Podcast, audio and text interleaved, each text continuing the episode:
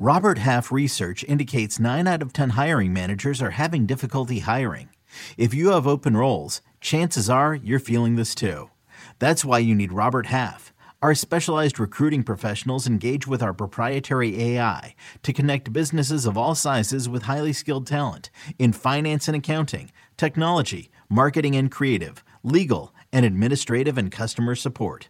At Robert Half, we know talent. Visit RobertHalf.com today.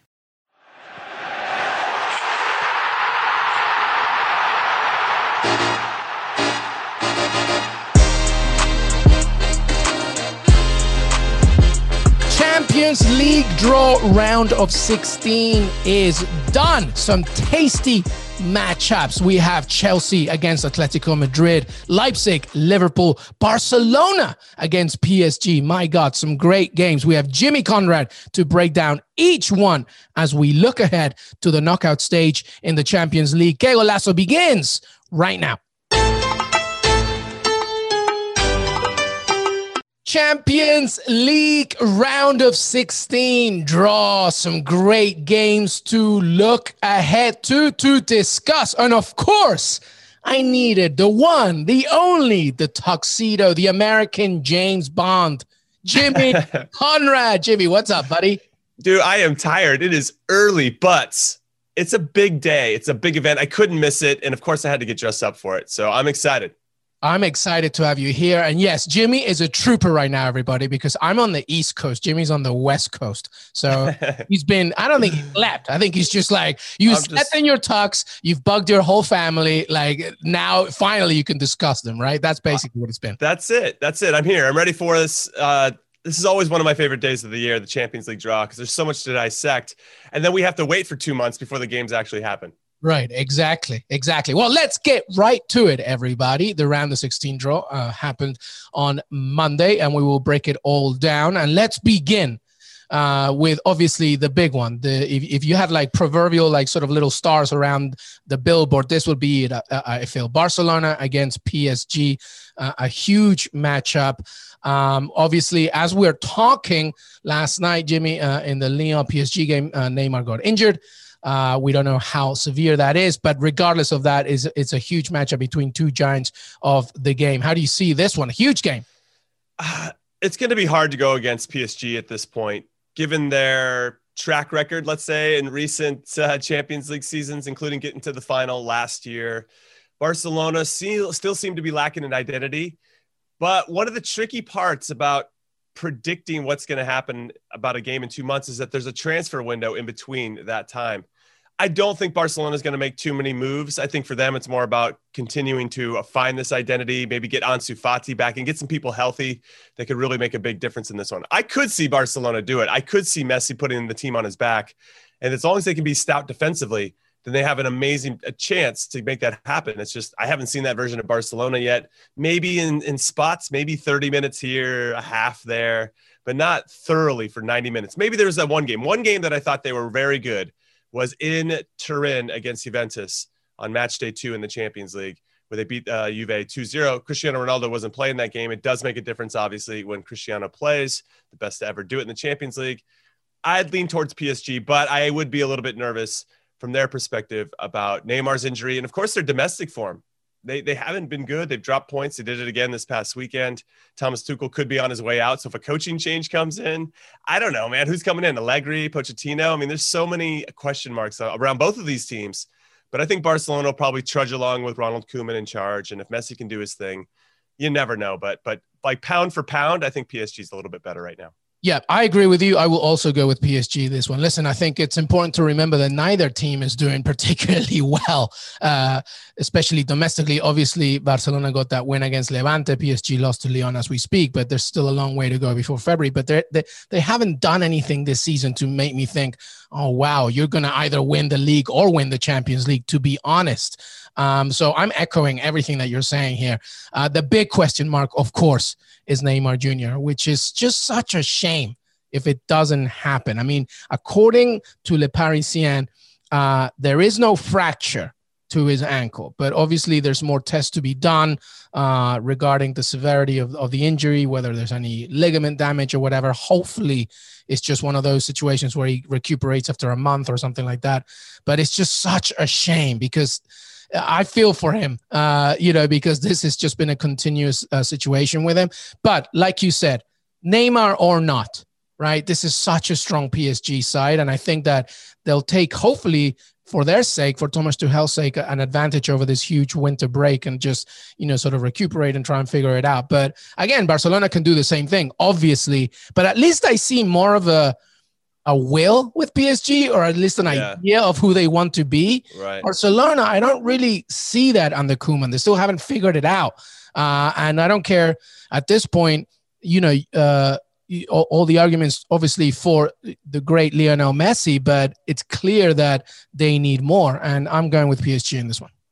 Yeah, my, my early prediction is that as well. With the, with Neymar, ankle injuries in particular, I remember when I was playing, sometimes you'd prefer to have a break of the ankle. It's almost a little bit easier to identify, easier to know how to handle it. When you have that weird ligament damage or that long term sprain, sometimes that's harder to come back from. So we'll see. I, I, wish him the best. Obviously, he's going to get the best treatment in the world, and he'll get back. Uh, getting far in the Champions League, there's so much money at stake, and so obviously, and pride. PSG's been wanting to to win that for for many years. Yeah, because God knows they got the money, so they just need that pride. but uh, as you listen, everybody, obviously, more Neymar news will come. All right, let's move on. Let's talk about Man City against Mönchengladbach. Uh, I'm looking at this game, Jimmy, and it's like I think from an aesthetic perspective, it's going to be kind of pretty to watch. I think uh, both teams play really nice stuff. One under Marco Rose, the other one after uh, under Pep Guardiola. Uh, uh, what do you see here? Uh, what I think about when I think about Manchester City in the Champions League knockout rounds is Pep Guardiola overthinking what he has at his disposal. They haven't really been the same. I do think they missed David Silva. Yes, he might have been getting a little long in the tooth, but it took a little pressure off of Kevin De Bruyne to be the main guy driving their attack. I don't think Riyad Mahrez has really stepped up in the same type of way. They paid, they paid a lot of money for that guy. And yes, he'll score a few here and there, but to like take a game over, you know, and, and really help out when they're struggling to score uh, is, is, which has been a problem for them for whatever reason. I think they need a new number nine. You know, Gabriel Jesus, I do like his game. I just think maybe he's not the right guy for this particular system at this particular moment. Sergio Aguero just needs to get healthy. Obviously, he makes a big difference when he's in the team, but they could really use, I mean, this is just an example like a Harry Kane, you know, somebody who's a, a mobile uh, number nine that can kind of run the channels and, and hold the ball up in maybe a bit of a different way. I mean, they got Ferran Torres starting there sometimes in the Champions League. What? I mean, Ferran Torres is like five foot nothing, you know, I, it's, it's, I, I get under you know trying to create numerical advantages in midfield but you also they could use a different maybe type of dynamic of having like a proper number nine to hold the ball up and and play from there. Right now in some ways they feel pretty predictable. Now Borussia Mönchengladbach okay domestically like shocked the world in the first five match days or four match days and then dropped points and barely snuck in there at the end uh, to get into the knockout rounds for the first time in their history. They're playing with house money. They got nothing to lose against a team that feels like they should be winning every single Champions League game and Champions League trophy. So it's going to be interesting. I could see Guardiola doing the same and, and Marco Rose, you know, figuring them out because they got the horses, dude. Thuram, Stindl, uh, Pléa, uh, Breel Embolo. I mean, those are just a few names that they got going forward. So this is this is a great tie, actually. I mean, it might seem for the maybe the layperson, the casual, they're like, I don't really know much, but this is a this is a fantastic matchup. Yeah, absolutely. I, I would just say, uh, if history has, its recent history has taught us anything, especially as we looked into the semifinals last season, Premier League teams should really not, or, or fans of Premier League teams should not get arrogant here. They should not think, oh, it's just a German team. Like, look what happened. It was only Man City from the quarterfinals beyond, and then no Premier League team in the uh, in the semi. So, like, don't take anybody for granted. As you said, Mönchengladbach kind of shocked the world. Uh, but now we've seen, you know, just what they can do. I mean, mm-hmm. honestly, they should have won their group. Uh, they just they really missed out some chances in some fixtures. I just think that to me, this is about what you just said before, which is like I feel like this past summer, City should have gone for Raul Jimenez. They should have mm-hmm. just gone all out for him. Mm-hmm, you know, mm-hmm. yes, he's 29, but he could have given you like some two years, three years, and be that really key target player. But anyway, that's just an example of the of the reasoning that I'm saying that to to what you're saying, which is they need somebody more than just uh, Gabriel Jesus and, and Sergio Aguero just because Sergio Aguero is uh, clearly not going to give you a whole season anymore. And when you're looking into the knockout stages and other domestic cup competitions, it's going to be a problem. I, uh, regardless, I see City winning this one, but just about. I think Mönchengladbach is a tough opponent. Alassane Pléa. I can't wait to see what he can do. Marcus Thuram, of course, uh, but it's going to be difficult. And as you said, it's going to be pretty to watch. Yeah, one thing that I'll add that everybody should take into consideration, especially if you're going to William Hill to find some wagers, and I'm looking kind of at the overall stuff now. Man City's the second favorite, plus 350 to win at this point. Not terrible odds, uh, and pretty good, all things considered. But they have to play through January. Yeah. When you look at the English teams, not only do they play through January, it's like a battle of attrition. They, they have so many games back to back that is hard. And, and okay, say they manage it and they get out and they, they have a good run, that catches up to you at some point. Whereas the Bundesliga teams, they take like a three week break they're smoking cigarettes, relaxing on the beach somewhere. Like they, they get to Tahiti, like they're, they're just yeah, they're getting some sun. You know, they're rolling up their shorts and getting that Cristiano Ronaldo tan, so that the whole quad gets tanned and not you know just not just the bottom half because of the short. I mean, they're they're they're getting to to rest, and I think that's an advantage, honestly, for the Bundesliga teams. And I know we're going to get to Bayern Munich, who are the heavy favorites at the moment, but but I think Bunch and Mönchengladbach will benefit from that as well. Whereas City's just like, are, are we still standing? Is it February? You know, these other right, guys will be all right. nice and fresh. So it'll be interesting to see. And obviously, again, the transfer window comes into play. I don't really see City making too many moves. I think they got the team they're going to have. They just need to get everybody healthy. Yeah, but that's a good point about Premier League teams in general. They, you know, as everybody else takes a, a bit of a rest, they just keep on trucking, and it's going to be tough, especially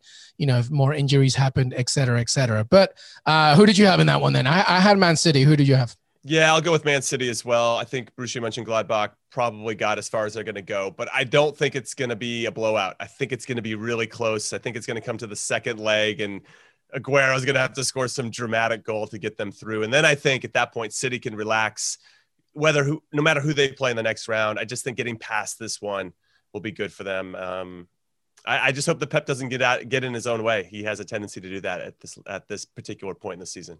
Yep, I agree, and I think it's just gonna be like a John Stones stoppage time goal. oh man, what a name! uh, let's move on. Lazio against Bayern Munich. Lazio against Bayern Munich. Lazio returning to the knockout stage for the first time since 1999. Bayern Munich, the defending champion, of course. Uh, you know, obviously, I think I know what everybody's thinking on who's going to win this one, but I, I'm, you know, you never, you never know. What, what do you say here, Jimmy?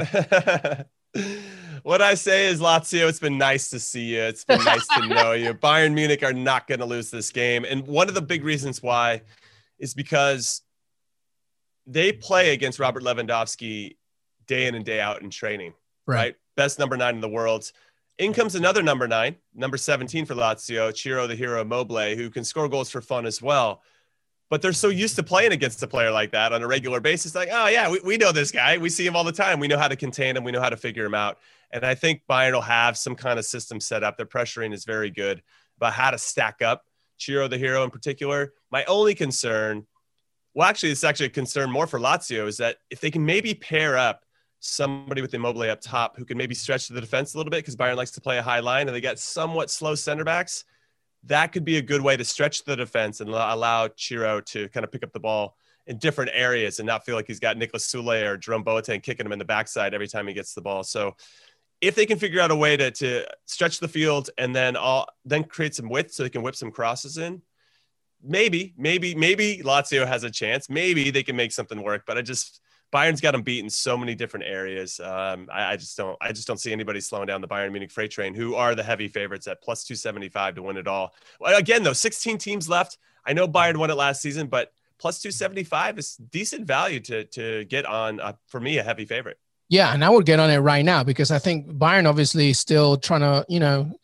work towards you know Bundesliga domination. They're not top of the table as we speak. They've drawn three games. Uh, they lost one, so there, there is some hope, but yeah, uh, maybe not. Uh, Ciro Immobile will not be enough, and I also see Bayern Munich uh, taking this victory. All right, here's one for you: RB Leipzig against Liverpool. My God, I look at this and I just, I honestly feel like both sides are going, oh God, really? I just I don't think either one will be happy with this draw. Uh, it's going to be a tough one. How do you see it? Yeah, I, I feel somewhat similar to Man City, right? You have Liverpool who aren't at 100%, and they're going to be fighting and scrapping to survive, make sure everybody's healthy coming through this Boxing Day and the beginning of the new year and the cup competitions and everything else they're going to participate in. For me, it comes down to health. If Liverpool have a pretty healthy squad, I could see them doing it, but – Leipzig again coming off of that Bundesliga break where they get a couple weeks. They have a manager who's very clever, who's going to be licking his chops to prove that he belongs with the big boys. He continues to do that and to prove that he can hang with Klopp.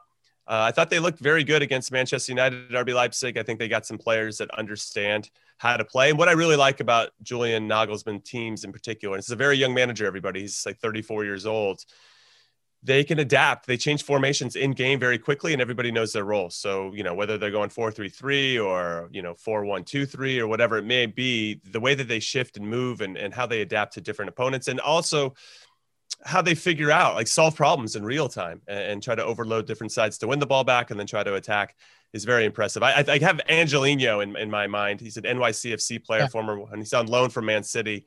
Went to NYCFC. Now he's here at RB Leipzig he, he's like a like a crazy wingback. He's scoring goals, getting assists, but he really should be playing way back, you know. And so the way that they unleash him to get forward uh, it is very dangerous, and it allows them to attack in a different way. So yeah, I like Leipzig a lot in this one. I think it comes down to health.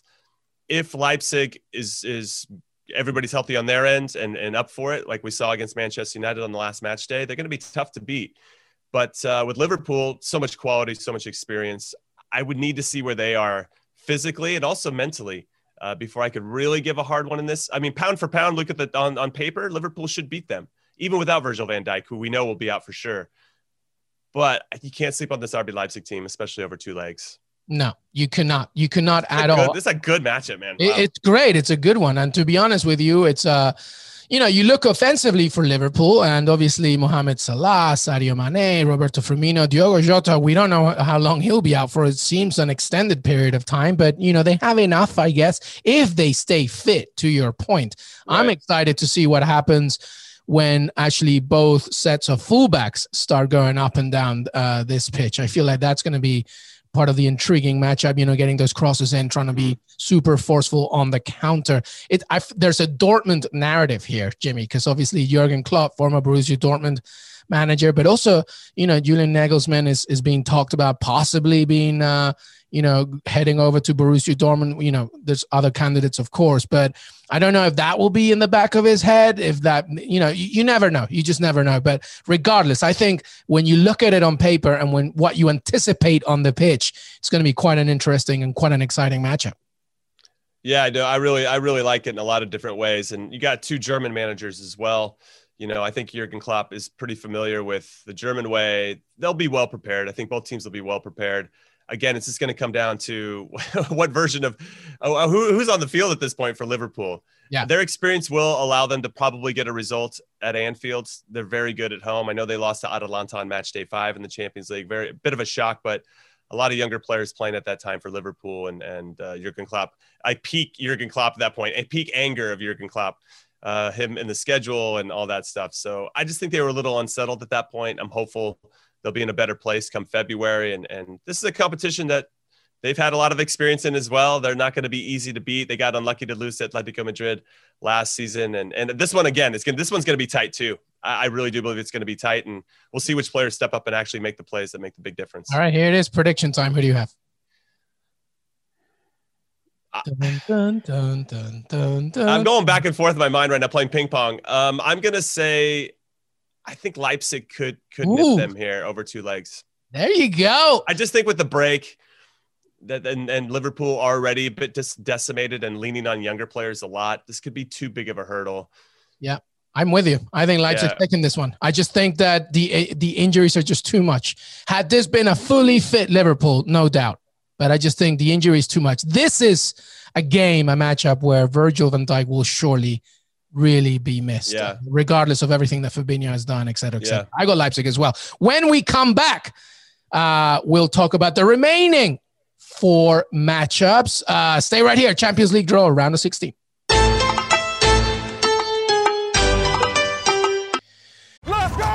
It's the most all star studded challenge ever. And this time, it's every competitor for themselves. Best challenge ever! The Challenge All Stars. New season now streaming on Paramount Plus. Go to ParamountPlus.com to try it free. Terms apply. Welcome back, everybody. We're gonna just uh, steam through these remaining matches. Uh, Champions League round of 16. Uh, Jimmy, Chelsea, Atletico Madrid. Chelsea, Atletico Madrid. Frank Lampard against Diego Simeone. Joao Felix against uh, Christian Pulisic if he's fit. Uh, it'd be a great matchup. How do you see this one? Uh, I, I, I'm sad that that's attached to him now. That every time we talk about Christian Pulisic, it's always like if he's fit, if he's not hurt. That's his uh, I, I, hope I hope that doesn't. Uh, yeah, it's like his new name. They should put that on the back of his shirt if he's if he's fit. Uh, for Chelsea, they have to be pretty crushed that they drew Atletico Madrid. It's kind of a tale of two different teams. You have the high flying Chelsea. You have the pragmatic and highly efficient uh, Atletico Madrid. You got two managers that see the game in a little bit of a different way. Atletico have been somewhat attack minded throughout this competition uh, in, in, Champions League. And I guess too, and domestically as, as well. They've been very good. I think defensively, they've been a lot better in La Liga than they have in the Champions League. There are goals to be had here for Chelsea. I think they can get at Atletico. I don't think they're the same as before. And, and given the types of goals that Atleti give, I'm like, that's not the team that I, I, I really identify in this in this competition in particular with Atleti and Diego Simeone. Chelsea, I think they've found themselves in a good spot. I think they've identified their best formation. Maybe not the players that play in that formation, but I think it's clear that they need a proper number nine for this to really work. They need Olivier Giroud or they need Tammy Abraham to really hang in between the two center backs, let Timo Werner come running in from the wing and really try to create the space to run at the back four as opposed to trying to do it all by himself by trying to run the channels. Let the number nine do that and then just come in and, and try to fill the gaps where you can.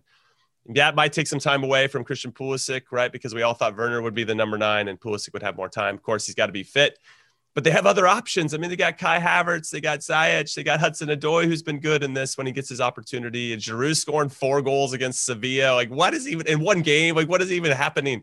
You know, and they've been very stout defensively as well. So I like Chelsea because they can do it on both sides of the ball. I think they've figured out who they are and what they're about.